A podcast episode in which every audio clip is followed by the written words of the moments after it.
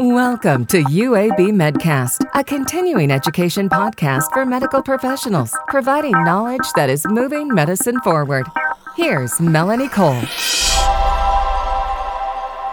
Welcome to UAB Medcast. I'm Melanie Cole, and joining me today is Dr. Robert Cannon. He's an assistant professor and the surgical director of liver transplantation program at UAB Medicine. And we're discussing the access to transplantation and geographic disparities today. Dr. Cannon, thank you so much for joining us again. Can you discuss a little bit about the mismatch between disease burden and transplant rates in the U.S. today? Yeah, well, thank you for having me. I'm happy to be back on here. So, what we've been seeing essentially is both in liver and kidney transplant, this is where we do our research, that the parts of the country that have the highest disease burden in many cases are actually also the parts of the country where, unfortunately, we have the lowest rates of transplant. And this creates a significant mismatch. There's always an organ shortage. So no matter where you are, there's never enough organs for the number of recipients or people with end-stage organ failure who need a transplant. But we found that this gap is the widest and most glaring in the areas that have the highest disease burden. So you could argue that where we have the most need, we're actually seeing the lowest rates of transplant. Yeah, that is frustrating and must be for you, doctor. So while much has been made of combating geographic disparities in organ transplant in general, has the focus been on the population of patients who've already made it to the waiting list or the ones that are still trying to go through the system? So I think that's been the issue is that, I think the lens through which we've been looking at geographic disparity in transplantation has been wrong, or at least we've not been looking at it as completely as we should. Because, yes, what we focused on as a community in the past has been access for those who are on the wait list already. And when you look at transplant rates in terms of, transplants per number of patients on the wait list, that looks very different than when you look at transplants in terms of how many transplants are performed in comparison to the overall population who could potentially benefit from a transplant. So it's really helpful to think of sort of two phases of the transplant process. First, when you have, let's say, you go on dialysis or you develop end-stage kidney disease. First, you actually have to get on the wait list. And then from there, so that's sort of phase one.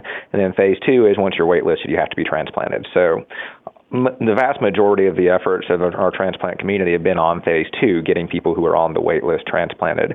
But that misses out on a very large and wide population of patients who never have access to the transplant list. And that's what the recent work we've been doing in both liver and kidney transplantation focuses on. And that's why if you look at transplant rates as a measure of overall disease burden, you see a much different picture of disparity than what you see if you only look at the wait list. That's a great point that you just made. And stepping back for a second about that disease burden and transplant rates, and where you mentioned that some places in the country where they need it the most is where it is the least available, and thinking about long-term solutions. How do you think the healthcare industry can be reformed to better serve these patients? If you have any research or, just expand a little bit more on the fact that the disease burden in these areas, whether it's because of lifestyle behaviors, obesity, environment, it's an obvious complex situation. How can the healthcare industry help to better reform this situation? Well, broader access to care is really the ultimate thing we need to do, and that's where we see many people suffering is if you don't have access to a good nephrologist or someone who can refer you to transplant, then even if you'd potentially be a good candidate and benefit from one, you'd never get one, for example. And those problems are most pronounced in our poorer and generally underserved communities. So I think one recognition of the problem that we do have these large underserved areas is a start, but then we need to increase, for example, our outreach efforts. So on our transplant center, we've opened a number of outreach clinics where we actually essentially bring the transplant center to the community, because many patients just have a hard time getting to us for all the evaluation appointments. On a societal level, if we need to just work to actually provide access to care for all. From a research standpoint and from actual transplant policy, again, I think we need to stop focusing solely on the wait list, because if you do that and don't pay attention to the larger population, you can make some changes that can actually be harmful. For a concrete example, in liver transplant, if you look at transplant access on a proportion of the wait list, there are some parts of the country that look like they're doing very poorly and have a great need for transplant because the transplant rate as a function of the wait list size doesn't look very good. But then when you step back, you realize this is actually a part of the country that has very good access to care, and a relatively large proportion of patients suffering from liver failure actually are on the wait list. And if you look overall, the overall disease burden is not that high compared to other parts of the country, and really the number of transplants relative to the overall liver disease burden looks good in that part of the country. But we ignored that, and we've essentially designed policies to shuttle more donor livers to that area because it looks bad in terms of access, focusing on the wait list, but really they're doing quite well. And so we're shifting livers away from areas that are more underserved on a population level. So we need to, again, that's why we need to change this in our focus. So when we do adjust transplant policies, that we're keeping the population health in mind. This is such an interesting issue, and you are certainly one of the experts to help solve it. Dr. Cannon, tell us about your manuscript in press regarding your work in liver transplantation. Share briefly some of the highlights from your presentation, won't you? Sure. So, we've got two manuscripts in progress right now. One is in liver transplant, and the main highlight from that one is what I just said, is that essentially using the metrics based on the wait list, we're worsening the disparity. So we've created a liver allocation system that essentially shuttles livers to areas that actually are doing quite well in terms of transplants versus the overall population of liver disease, because we were only focused on the wait list. And that's our main highlight of what we found on the side of liver transplantation. Our more recent work applied the same methods to kidney transplant, and that's also what we're finding is that some of the areas with the actual highest burden of kidney disease in the country, some of which are actually right here in Alabama in the southern part of our state, are areas with the lowest rates of transplant.